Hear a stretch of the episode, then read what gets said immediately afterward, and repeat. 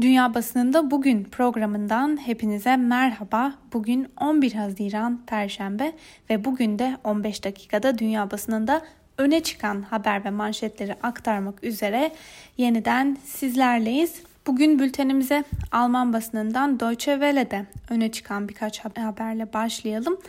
Alman turizmciler seyahat uyarısına tepkili başlıklı habere göre Almanya'nın aralarında Türkiye'nin de bulunduğu 160 civarında ülkeye yönelik seyahat uyarısını 31 Ağustos'a kadar uzatmasını tur, turizm sektörü tepkiyle karşıladı. Ancak turizm şirketleri Türkiye'ye yönelik uyarıların kaldırılacağından da umutlular. Alman Dışişleri Bakanı'ndan İsrail'in ilhak planına eleştiri başlıklı bir diğer habere göre Almanya Dışişleri Bakanı Heiko Maas, İsrail'in Batı Şeria'nın bazı bölgelerini ilhak planlarının uluslararası hukuka aykırı olduğunu söyledi. Bakan Maas, Alman hükümetinin hala iki devletli çözümü doğru yol olarak gördüğünü vurgulayarak ilhak planlarının bu çözümü e, ihtimal dışında bıraktığını ifade etti ve Maas aynı zamanda İsrail'e olası yaptırımlara da karşı çıktı. Avrupa Birliği'nden yumuşak güç devri bitti mesajı başlıklı bir diğer habere göre Avrupa Birliği Komisyonu'nun iki önemli üyesi koronavirüs krizi sonrası dönemde birliğin siyasi yöneliminin yenilenmesi gerektiğini ifade etti. Avrupa Birliği Komisyonu'nun başkan yardımcısı Joseph Borrell ve komisyonun iç pazar ve savunma sanayisinden sorumlu üyesi Thierry Breton Alman Die Welt gazetesinde yayımlanan makalelerinde uzlaşmacı ve hatta naif Avrupa dönemi geride kaldı diyerek günümüz dünyasında erdemli bir yumuşak güç tavrının yeterli olmadığını savundular. Makalede siber güvenlik, insansız hava araçlarının kullanımı ve kuantum teknolojisine atıfta bulunularak e, birliğin güvenlik ve savunma politikalarında stratejik özelliğini güçlendirmesi gerektiği görüşüne de yer verildi. Fransız Le Monde gazetesinde bugün öne çıkan haberlerden birine göre Fransa Cumhurbaşkanı Emmanuel Macron 14 Haziran Pazar günü yeni bir ulusa sesleniş konuşması yapacak ve bu konuşmasında da 31 Temmuz'a kadar uzatılan olağanüstü halin sona ermesinden sonraki sürecin detaylarına değinmesi bekleniyor. Ee, Macron'un 4. ulusa sesleniş konuşmasında salgının artık kontrol altına alındığına dair mesajlar vermesi de bekleniyor. İspanyol El Mundo gazetesinde yer alan bir habere göre İspanya'da son 3 gündür koronavirüs kaynaklı yeni bir ölüm rapor edilmedi ve kademeli normalleşme süreciyle beraber 14 Mart tarihinde ilan edilen olağanüstü hal 21 Haziran'a kadar uzatılmıştı ve dün de ülkede 87 vakanın daha tespit edildiği belirtilmiş. Bu haberlerin ardından Amerikan basınında öne çıkan haberleri de sizlere kısaca aktaralım. New York Times gazetesi bugün Trump'ın seçim kampanyasını gündemine taşımış ve buna göre Trump Kasım ayında yapılması planlanan seçimler öncesinde seçim kampanyalarını yeniden hızlandırma kararı aldı ve 19 Haziran'da Oklahoma'da bir miting düzenleyeceğini açıkladı ve böylece bu ülkede salgının yayıldığı tarihten bu yana Trump'ın yaptığı ilk miting olacak. Ancak New York Times gazetesinin aktardığına göre anketler Trump'ın rakibi Joe Biden'ın e, rakibi üzerinde önemli bir ulusal liderlik kurduğunu ifade ediyor ve öte yandan mitinglerde sosyal mesafe kurallarına da uyulması beklenmiyor ifadelerine yer verilmiş. Koronavirüse dair çıkan bir haberi de sizlere aktaralım. E, buna göre eyaletlerde önlemlerin kaldırılmasının ardından 21 eyalette vaka sayıları hızla yükselişe geçti. Ancak Washington başka işlerle uğraşıyor deniliyor. Aynı zamanda ülkedeki vaka sayısı 2 milyonu geçmişken görünüşe göre virüs başkentin gündeminden çıktı ifadelerine de yer verilmiş. Trump üslerin adları değiştirilsin önerisine karşı başlıklı bir diğer habere göre ABD'de ırkçılık karşıtı protestolar iç savaş döneminin ayrılıkçı konfederasyon komutanlarının adını taşıyan askeri üslerin isimlerinin değiştirilmesi tartışmasını başlattı. Ancak New York Times gazetesinde yer alan habere göre Başkan Donald Trump ABD tarihinin mirası olduğu gerekçesiyle bu üslerin adlarının değiştirilmesine karşı çıktığını söyledi. Gazeteden Farhat Manju ise bugün Siyahların hayatları değerlidir hareketi kazanıyor başlıklı bir yazı kaleme almış ve yazıya göre aktivistler ve eylemciler polis şiddetini protesto etmek amacıyla sokağa dökülmüşlerdi ve polis göstericilere şiddet e, uygulayarak onların haklılığını bir kez daha ortaya çıkardı. Washington Post gazetesi Polis ulusun öfkesini idrak etmeye çalışıyor başlıklı bir haberi ilk sayfasına taşımış ve buna göre yetkililer polis departmanlarında moralin oldukça düşük olduğunu ve bunun sonucunda da protestocuların bu kez gerçekten değişimin gerçekleşmesi için önemli bir potansiyele sahip olduklarını belirtiyorlar. Gazetede öne çıkan köşe yazılarına da kısaca göz atalım. Trump her zamanki gibi kanunsuz ve yozlaşmış başlıklı yine dikkat çeken bir yazı kaleme alınmış ve seçimlere dair e, yazılmış diğer bir yazıda ise Cumhuriyetçilerin sonbahar için bir seçim felaketi tasarladıkları ve buna aslında bilerek neden oldukları belirtilmiş. Christine Cole ve Charles Ramsey ise bugünkü yazılarında polis departmanlarının birer kolluk kuvveti olmaktan çıkarılıp polis hizmeti vermeye başlamalarının da gerekliliğini savunmuşlar. Ve öte yandan ABD Kongresi'nde düzenlenen bir oturuma katılan George Floyd'un erkek kardeşinin dün oturuma katılışının yorumlandığı bir diğer yazıya göre erkek kardeşin gücü aslında sessizliğinde saklıydı ifadelerine yer verilmiş. Voice of America bugün Avrupa Birliği'nde kuzey-güney çatlağı derinleşiyor başlıklı bir haber aktarmış ve habere göre Avrupa Birliği'nin dinamo ülkeleri Almanya ve Fransa tarafından açıklanan ve birliğin varlıklı ülkelerinin koronavirüsünden etkilenen ülkelerin borçlarını ödeyebilmeleri için öngördüğü 750 milyar euroluk hibe paketi Avrupa Birliği içinde derin bölünmelere yol açmaya devam ediyor Dün yapılan toplantıda ortak bir noktaya ulaşmaktan çok görüş ayrılıklarının e, daha da derinleştiği görüşmeler gece geç saatlere kadar sürdü. Önce korona tahvilleri ardından hibe yardımı olarak görülen gündeme gelen yardım paketine daha önce de karşı çıkan Hollanda, Danimarka, Avusturya ve İsveç arasındaki bölünmeye bu toplantıda bir de Güney ve Doğu Avrupa ülkeleri arasındaki yeni bir bölünme eklendi. Kuzey ülkeleri bütçe açığını dengeleyemeyen ülkelerin borçlarının kendilerinin ödemesi planına karşı olduklarını dile getirirken Avrupa Birliği yardımlarından faydalanan Doğu Avrupa ülkeleri de bazılarına verebilmek için başkalarından alıyorsunuz diyerek dağıtım biçimini eleştirdi. Amerikan basınının ardından İngiliz basınında öne çıkan haberlere de göz atalım. The Guardian gazetesi bugün koronavirüse dair bir haberi ilk sayfasına taşımış. Ee, ülkenin bilim konusundaki danışmanlarından birinin yaptığı açıklamaya dayandırılan haberde şu ifadelere yer veriliyor. Eğer İngiltere'de karantina uygulamaları bir hafta önce başlasaydı koronavirüs yüzünden hayatını kaybeden 20 bin kişinin hayatı kurtulabilirdi. Koronavirüse dair dikkat çeken bir diğer haberde ise ABD'deki son durum değerlendirilmiş.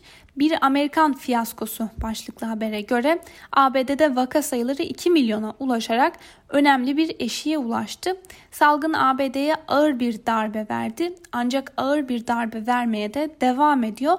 Önlemlerin kaldırılmasına rağmen uzmanlar hala ülkede yeterli test yapılmadığını normale dönüş için erken olduğunu ve şimdiye kadar gelinen noktada görünen tablonun da buzdağının sadece ucu olduğu konusunda uyardıkları belirtiliyor.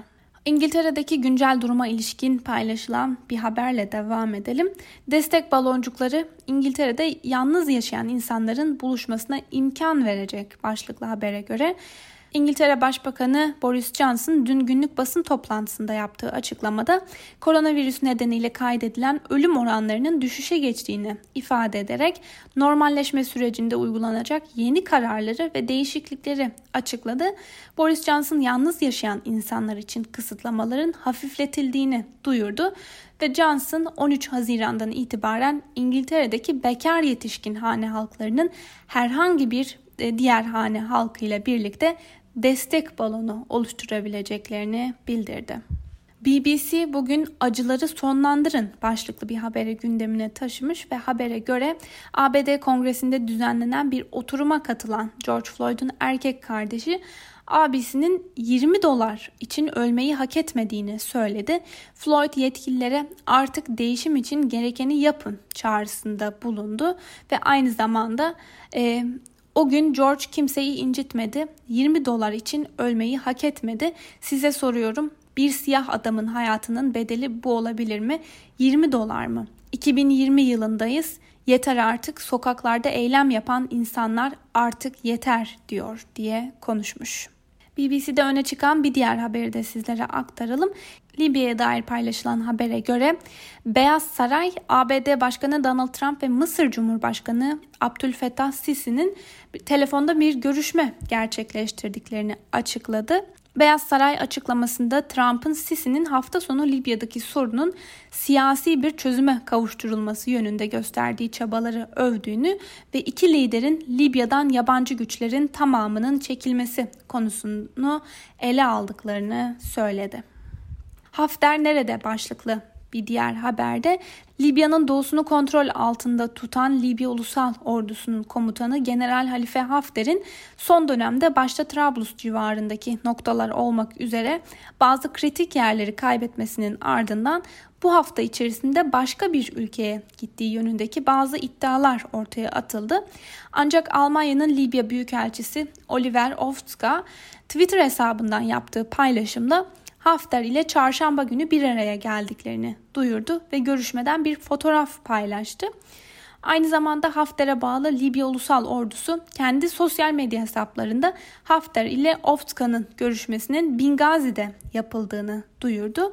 Ayrıca bazı Libyalı sosyal medya kullanıcıları da sabah saatlerinde Hafter'in uçağının Bingazi'ye dönüşüne ait olduğunu söyledikleri bazı fotoğraflar paylaştı. Ancak BBC'nin haberine göre bu görüntüler güvenilir kaynaklardan henüz teyit edilmiş değil.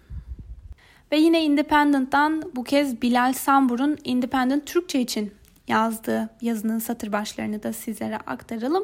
Dünya kamuoyunda Hafter'e artık Libya'nın kudretli tarafı muamelesi yapılmamaktadır. Hafter'in zayıflatılmasında ve etkisizleştirilmesinde ana aktör de Türkiye'dir. Amerika Libya'da Rusya'nın nüfuzunu sınırlandırmak için Türkiye'nin politikalarına destek veriyor. İlerleyen süreçte Libya konusunda Türkiye ve Amerika işbirliğinin derinleşeceğini de söyleyebiliriz. Rusya ve Hafter arasındaki çelişkiler ve anlaşmazlıklar NATO'nun pasif tavrı Türkiye'ye Libya'da büyük bir alan açmaktadır. Türkiye'nin Libya'daki varlığı kalıcıdır. Bundan sonra Türkiye'nin Libya'dan Akdeniz'den ve Körfez'den çekilmesini beklemek hiçbir şekilde gerçekçi değildir. Hafter güçlerinin Vatia üssü başta olmak üzere önemli merkezlerden çekilmesini savaşın sonu veya Trablusgarp Ankara için zafer olarak nitelemek için de zaman erkendir. Libya'da savaş bütün yoğunluğuyla devam ediyor. Libya iç savaşı vekalet güçleri arasında bir savaş olarak sürmeye devam edecektir. Bölgesel bir güç olmanın ötesinde küresel bir aktör olmak isteyen Türkiye'nin ilerleyen günlerde Rusya ve Fransa gibi küresel güçlerle çatışmalı bir süreç yaşayacağını da öngörebiliriz ifadelerine yer verilmiş yazıda.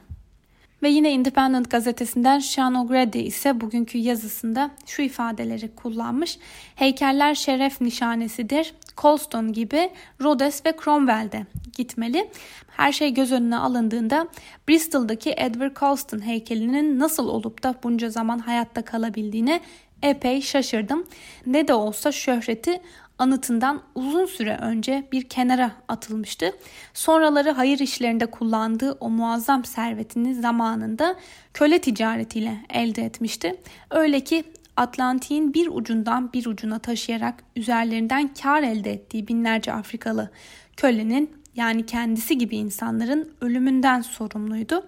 O gemilerin taşıdığı yükün çok ağırlaşması ya da içlerindeki yiyeceklerin tükenmesi durumunda da kadınlar ve çocuklar denize atılıyordu. Şimdi de Bristol'lu put kırıcılar Colston'u suya fırlattı. The Times gazetesi onlarca heykel daha köle tacirliği bağlantıları nedeniyle yıkılabilir başlıklı bir yazı paylaştı ve habere göre Britanya'daki ırkçılık karşıtı eylemlerde Bristol kentinde köle taciri Edward Colston'un heykelinin yıkılıp nehre atılmasının devamının gelmesi bekleniyor. Times gazetesinin 130 işçi konseyine dayandırdığı habere göre konseyler İngiltere ve Galler'deki köle tacirliği ve sömürgecilikle ilişkili heykellerin kaldırılması için de görüşmeler yapıyor. Oxford Şehir Konseyi Oxford Üniversitesi'ne bir mektup yazarak kampüsteki Cecil Rhodes heykelinin kaldırılmasını da talep ettiler. Bültenimizin sonuna doğru yaklaşırken Rus basınından Moscow Times'ta öne çıkan bir haberi de sizlere aktaralım. E, Moscow Times gazetesi bugün ülkede devam eden salgına ilişkin bir haber paylaştı ve habere göre Moskova'da önceki yılların Mayıs aylarındaki ölüm sayıları kıyaslandı ve sonucunda 2020 Mayıs ayında %58 oranında bir artış gözlemlendi. Tespit edilen bu artışla beraber salgının başından beri vaka ve ölüm sayıları konusunda şeffaf olmamakla suçlanan hükümet bir kez daha sorgulanmaya başlandı. Ve son olarak El Cezire de e, Libya'ya dair bir haberi gündemine taşıdı. Avrupa Birliği'nden Libya'daki taraflara yabancı güçleri çekme çağrısı başlıklı habere göre Almanya, Fransa ve İtalya Dışişleri Bakanları Avrupa Birliği Dışişleri ve Güvenlik Politikaları Yüksek Temsilcisi Joseph Borrell Libya'daki iç savaşın taraflarına tüm askeri faaliyetleri durdurma ve barış görüşmeleri yapma çağrısında bulundu. Avrupa Birliği'nin ortak açıklamasında Libya'daki taraflardan bütün dış güçleri ve askeri ekipmanları çekmesi talep edildi ifadelerine yer verilmiş. Sevgili Özgürüz Radyo dinleyicileri bu haberle birlikte bugünkü programımızın da sonuna geldik. Yarın aynı saatte görüşmek dileğiyle. Hoşçakalın.